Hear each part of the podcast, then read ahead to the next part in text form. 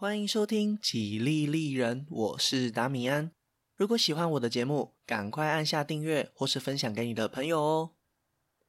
今天是法国史的第21集，信仰的挑战。建议大家可以到 Facebook 或是 Instagram 的粉丝专页，搭配地图和人物关系一起收听，连结都可以在下方资讯栏找到哦。上一集我们说到干邑同盟战争，最后以哈布斯堡家族对意大利的绝对控制收尾。心不甘情不愿的法兰索瓦一世还是派他的母亲和神圣罗马帝国议和，但是他对当下的国际局势并不满足，哈布斯堡家族的势力实在太大了。他下定决心，只要一找到机会，一定要来破坏查理五世的帝国霸业。摊开地图来看，伊比利半岛上几乎没有任何可以下手的地方。葡萄牙和西班牙之间有着长期通婚的紧密关系，纳瓦拉的南部地区又在之前的战争中被西班牙并吞，现在的实力就和公爵差不多，完全威胁不到哈布斯堡家族。意大利半岛上自从法兰西退出同盟以后，威尼斯和佛罗伦斯都被查理五世给压制下来，也不是什么可以干大事的盟友。法兰索瓦一世只好将他的重心转往东方还有北方。在他看来，最有希望的盟友应该就是英格兰的亨利八世了。当年他们还一起出兵拿坡里，已经有一次合作的经验，应该还有机会继续往下谈。而且更关键的是，亨利八世在多年没有男性子嗣以后，一直想要和他的皇后凯瑟琳离婚。在当年的时代背景，如果想要离婚是需要教皇同意的，偏偏这位太太是查理五世的小阿姨。教皇克莱门七世在上一集经过了罗马之围之后，根本就不敢反抗皇帝。焦急的亨利八世一直写信拜托教皇，但是都碰了软钉子。法兰索瓦一世看到隔壁邻居这么苦恼，觉得这是一个很好的切入点，友善的表示愿意帮他和教皇好好谈谈。亨利八世想说，死马当活马医，就让你试试看吧，反正他已经做好最坏的打算。法兰西的代表去和教皇会面时，亨利八世早已秘密和他的下一任妻子安妮·柏林结婚。3个月后，事情终于谈成了。法兰索瓦一世的第2个儿子奥尔良公爵亨利和教皇克莱门七世的侄女凯瑟琳·德·梅蒂奇将要举行一场盛大的婚礼。等等，那亨利八世的离婚协议呢？法兰索瓦一世应该真的很努力了，对他来说，西班牙和英格兰的关系越远越好，巴不得要他们马上撕毁婚约，反目成仇。但是亨利八世秘密结婚的消息还是曝光了，这种先斩后奏的态度让克莱门七世很不满，马上威胁要开除亨利八世的教籍。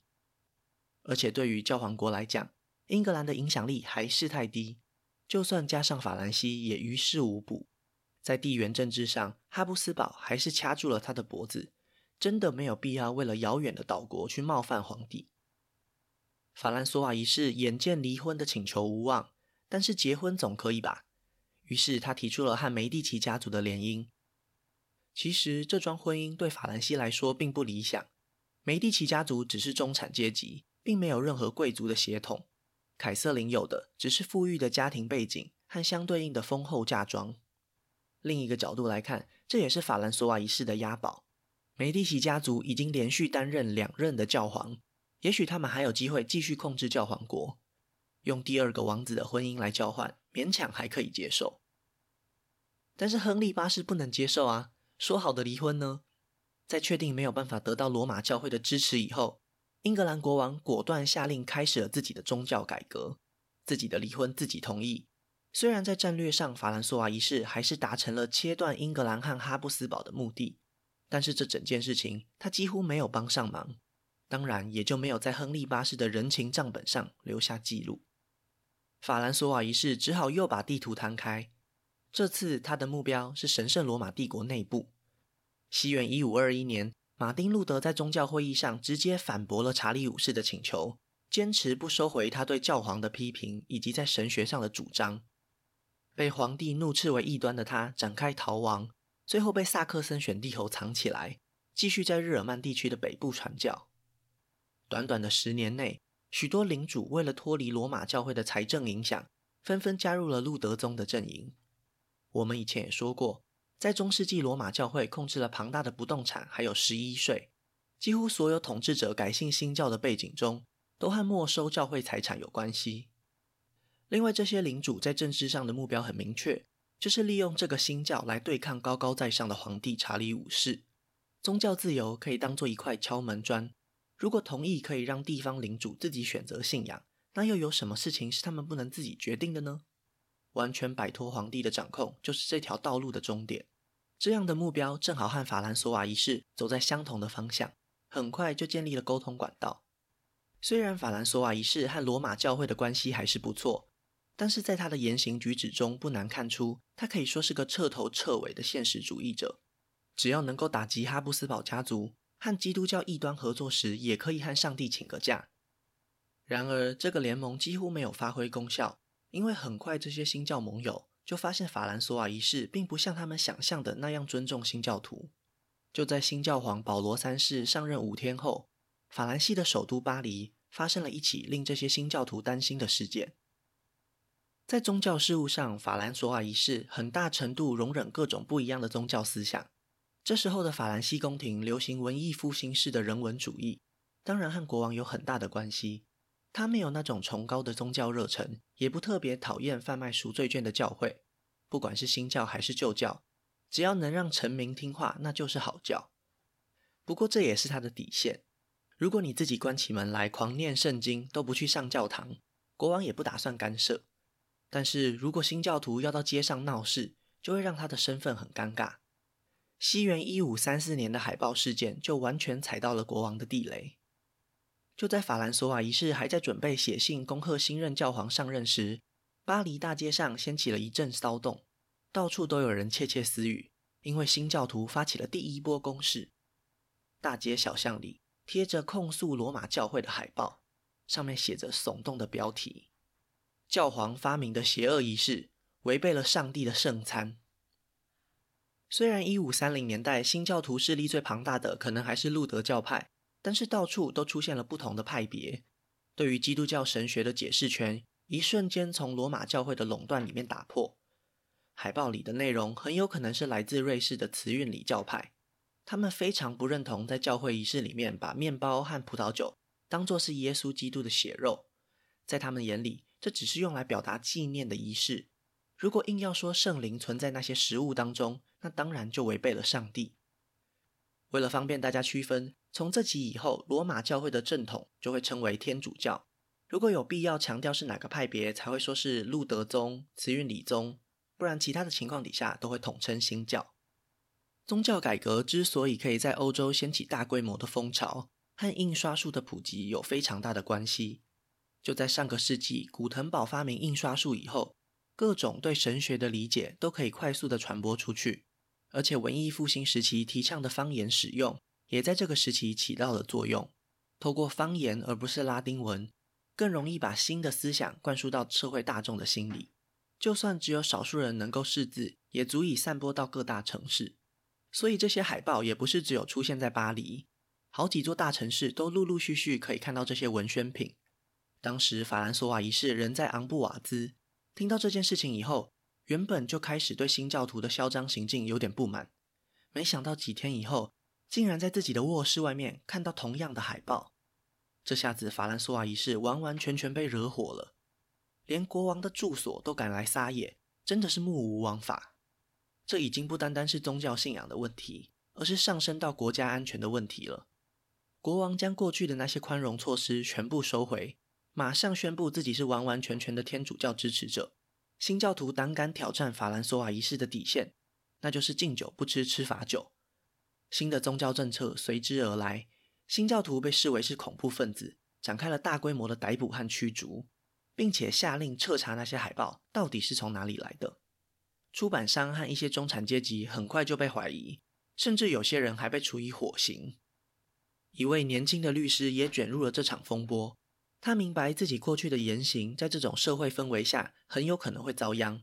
包袱款款就准备离开法兰西。他的名字叫做约翰·克尔文，这个名字我们先记着，这集故事的最后还会登场。法兰西越来越严格的宗教政策很快就激怒了那些神圣罗马帝国内的新教诸侯。虽然他们本人可能并不是那么虔诚的新教徒，但是领地里的百姓和各方势力已经接受了这股新的潮流，和法兰索瓦一世结盟只会让他们的立场很尴尬，法兰索瓦一世也就果断地退出联盟了。现在又要再一次把地图打开，法兰索瓦一世迫于现实的条件，选择找上鄂图曼土耳其，能找的盟友他都找了，但是都不够强大到可以分散查理五世的注意力。上一集我们说过，法兰索瓦一世被查理五世抓到马德里的时候，他的妈妈摄政太后路易斯曾经写信给鄂图曼土耳其的苏丹苏莱曼一世，这位穆斯林最强大的统治者马上就展开了行动，在短短的几年内就将匈牙利击溃，甚至好几次攻打奥地利的首都维也纳。毫无疑问，他才是查理五世最头痛的麻烦。当米兰公爵斯福尔扎家族的最后一位继承人过世以后，法兰索瓦一世又再次提出要求，希望可以让自己的第三个儿子成为米兰公爵。就算这个目标没有达成，也要趁机将萨伏伊公国给并吞。这一次查理五世亲自上阵，一路从米兰打到普罗旺斯。就在查理五世以为可以再一次取得胜利时，鄂图曼的援军从海上赶来，让法军重新获得力量。腹背受敌的查理五世决定暂时停损，同意法兰西占领萨伏伊公国，并且休战10年。但是米兰的问题他还需要时间再想一想。照理来说，如果查理五世想要和谈，那么法兰索瓦一世的立场应该就是要继续施压。为什么一心想要收回米兰的他愿意在这个时候妥协呢？原来是因为法兰西宫廷里有一位大臣蒙莫朗西公爵，他一直都是法兰索瓦一世非常信任的将军和外交官。他非常有自信地告诉国王，要说服查理五世交出米兰只是时间早晚的问题。教皇保罗三世也不希望看到基督徒内斗，这样反而会让鄂图曼土耳其势力大增。在教皇和蒙莫朗西公爵的努力下，双方终于同意握手言和。查理五世和法兰索瓦一世开启了短暂的外交蜜月期。当然，法兰西和鄂图曼的第一次结盟也就这样结束了。就在和谈后的几个月，教皇国、西班牙、威尼斯和热那亚组成的联合海军在普雷韦扎海战中大败而归，地中海现在已经几乎落入穆斯林的手中了。不久之后，查理五世在低帝国的领地爆发叛乱，如果他要从西班牙过去处理，最快的方法就是通过法兰西。蒙莫朗西公爵接到这个请求以后，展现了无比的热情，不只让西班牙军队通过，还邀请查理五世来法兰西观光。那个年代的人都知道，法兰索瓦一世最有名的就是他对艺术和文化的重视，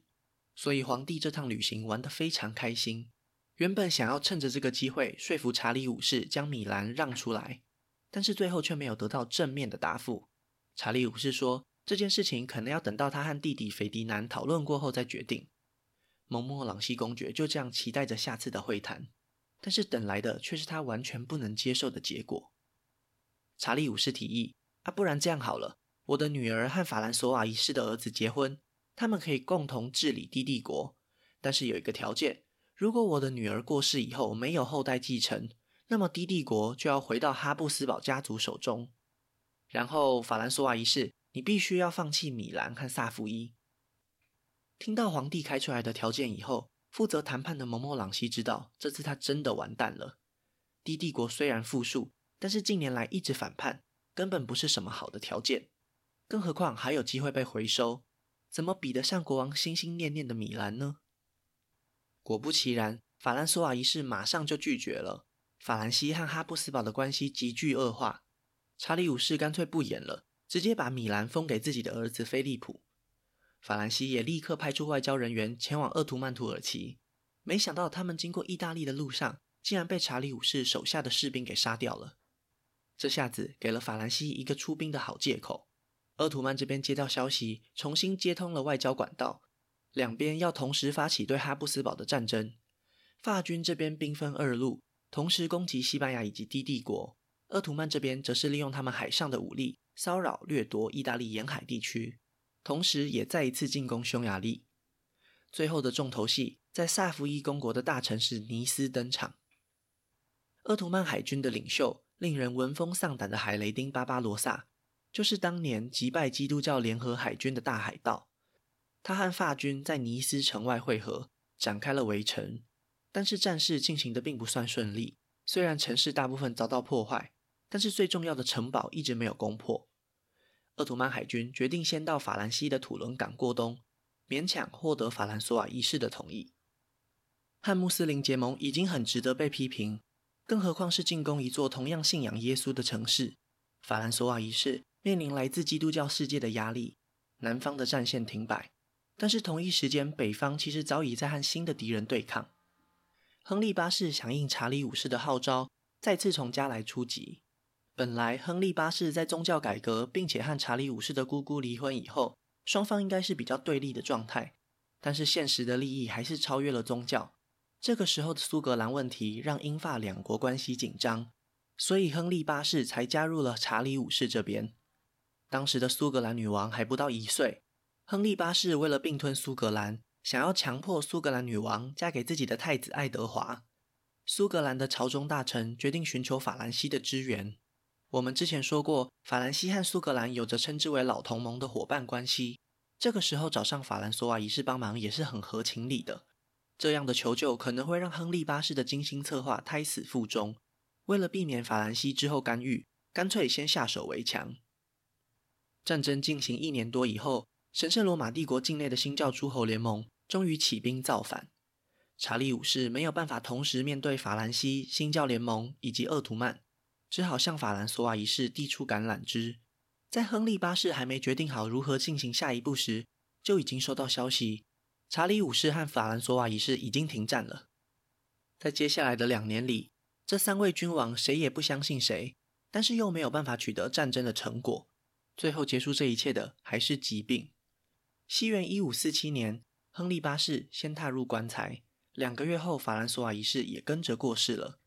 他的3位王子老大和老三都比他更早过世，剩下的那位就成为了法兰西国王亨利二世。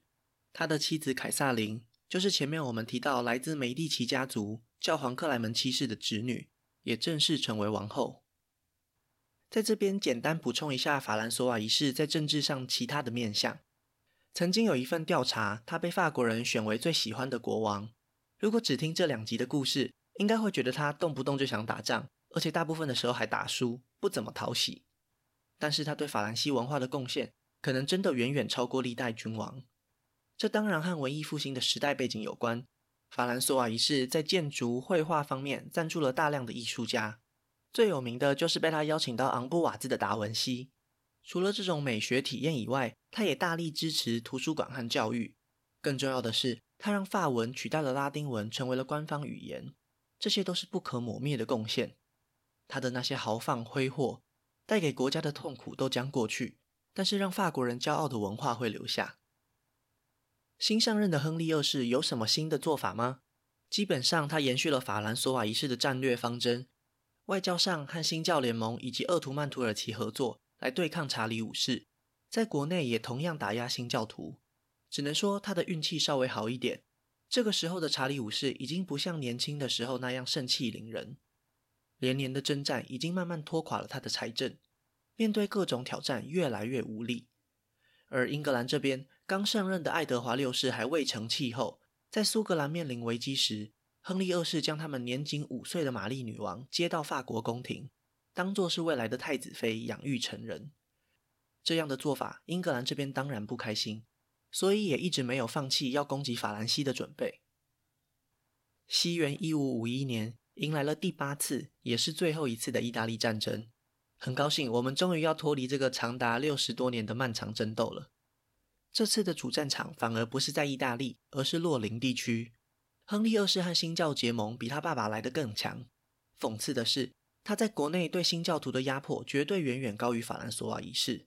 亨利二世一上任以后，就在巴黎设置了类似宗教裁判所的火焰法庭，剥夺了新教徒在接受审判时应该有的法律权利。然而，新教联盟这个时候太需要帮助了。在盛情邀约之下，法军进攻了帝国的边界洛林，在诸侯们的支持下，成为了凡尔登、图勒和梅斯3个主教区的保护者。在亨利2世的统治期间，有一个贵族开始崛起，那就是吉斯公爵。他们家族最早是在法兰索瓦一世时因为战功获得青睐，从伯爵被提升为公爵。在和法兰西王室贵族联姻以后，身份日益尊贵。第一代吉斯公爵的女儿嫁给了苏格兰国王。我们刚刚提到苏格兰的玛丽女王身上就流着一半吉斯家族的血，也因此在维系法苏联盟上，吉斯公爵的角色就变得非常重要。如果只有这一层关系那就算了，偏偏第二代吉斯公爵又非常会打仗，防守洛林的战争就是由他来负责。帝国联军派出了好几万人的部队也没能攻下梅斯，最后还因为疾病天气死伤大半。从此吉斯公爵的名声享誉国际，他们家族的政治影响力也就更上一层楼。帝国的重大失败也重挫了查理五世的信心，他现在已经萌生退役。新教诸侯联盟最后没有办法被消灭，皇帝迫于无奈只好签下奥格斯堡合约，确认神圣罗马帝国境内的诸侯可以自己选择要信仰什么样的宗教。这可能是压垮骆驼的最后一根稻草，查理五世隔一年就宣布退位，将他庞大的帝国一分为二。奥地利和皇帝的头衔让给了弟弟斐迪南，西班牙和美洲新大陆则交给了儿子菲利普。自己退休以后到西班牙的修道院度过余生，这对亨利二世来说总算是松了一口气。虽然奥地利和西班牙本来就是分开来独立的两个政治体，但是法兰西还是非常担心最后都会落入菲利普手中，这样的结果还可以接受。亨利二世的新对手西班牙国王菲利普二世在2年前才迎娶了英格兰女王玛丽一世，如果他们真的有生下继承人，那会是非常令人头痛的一件事情。苏格兰女王玛丽现在就在法兰西宫廷里，这是亨利二世的最后一招了。只要苏格兰的玛丽和法兰西太子结婚，他们的孩子未来就有机会合法并吞苏格兰。更梦幻的是，苏格兰的玛丽女王也在英格兰的王位继承顺位上，要是一切顺利，法兰西王室就可以成为不列颠群岛的主人。就在太子和苏格兰的玛丽结婚后几个月，英格兰女王玛丽一世在没有后代的情况下过世了。法军在吉斯公爵的指挥下，把英格兰在欧洲大陆上的最后据点加莱收复。这座城市被英格兰控制200多年后，终于还是回到了法兰西的怀抱。亨利二世的梦想真的越来越近，现在都铎王朝只剩下最后一位成员伊丽莎白，就差这么一点点了。然而命运就是这样捉弄人，亨利二世已经没有时间再继续等下去了。西元1559年，英格兰女王伊丽莎白一世、西班牙国王菲利普二世、法兰西国王亨利二世、神圣罗马帝国皇帝斐迪南一世，4位统治者分别签下了和平条约，其中亨利二世还将自己的女儿嫁给了丧妻不久的菲利普二世。为了庆祝这次的和平条约，举办了盛大的比武大会，亨利二世本人也亲自下场比试。没想到在决斗的过程中，长枪的碎片竟然以几率非常低的情况飞进了国王的头盔里，直接刺进了他的眼窝。以当年的医学技术来说，根本可以说是没救了。10天以后，亨利二世就驾崩了，法兰西王国酝酿已久的风暴也即将来袭。还记得那位海豹事件后逃离法兰西的年轻律师约翰·克尔文吗？比起世俗的法律秩序，他更关心和上帝之间的关系。宗教改革的一个重要目标就是重新建立与上帝之间的连结。到底神和凡人之间是什么样的关系呢？他提出了自己独特的见解，根本不是我们凡人选择相信上帝，而是上帝一开始就选择了我们之中谁可以得救。我们之所以会信仰，就是因为我们早就被选上了，在人生中只是默默接受上帝的指引而已。凡人能做的只有配合上帝，特别去行善或是进行天主教的那些赎罪行为都是毫无意义的。这样的教义带给了人们非常不一样的想法，尤其是社会中的中产阶级。这批经济能力比较强的群众可以很合理的判断，自己之所以可以过上更好的生活都是上帝的指引，努力工作赚钱也是一种对上帝的崇拜。换句话说，你人生的成功就是上帝对你的帮助，所以勤奋累积财富也可以荣耀上帝。科尔文逃亡以后，辗转来到了萨伏伊公国的日内瓦，这个时候还不是瑞士联邦的一部分。他在这里建立了科尔文教派稳定的基础，反过头来开始向法兰西强力输出。这些年里，被法兰索瓦一世和亨利二世迫害的法国新教徒都知道要躲到哪里。几十年的累积让这里成为了法国新教徒的基地。学习了科尔文教派的主张以后，又再次回到法兰西国内传教。他们崛起的速度就像搭上火箭，比多年前路德宗或是慈运理宗还要来得更凶猛。毕竟教派领导人就是说着法语的法国人嘛。而且不止在平民之间流行，很多的上层贵族也选择皈依了克尔文教派，这才是关键之处。他们的政治影响力让新教徒在法兰西不只是被迫害，现在也得到了主动出击的管道。在亨利二世死后，法兰西统治集团的纷争和新旧教的宗教分歧成为了互相增强的两股力量，引爆了血腥残酷的法兰西宗教战争。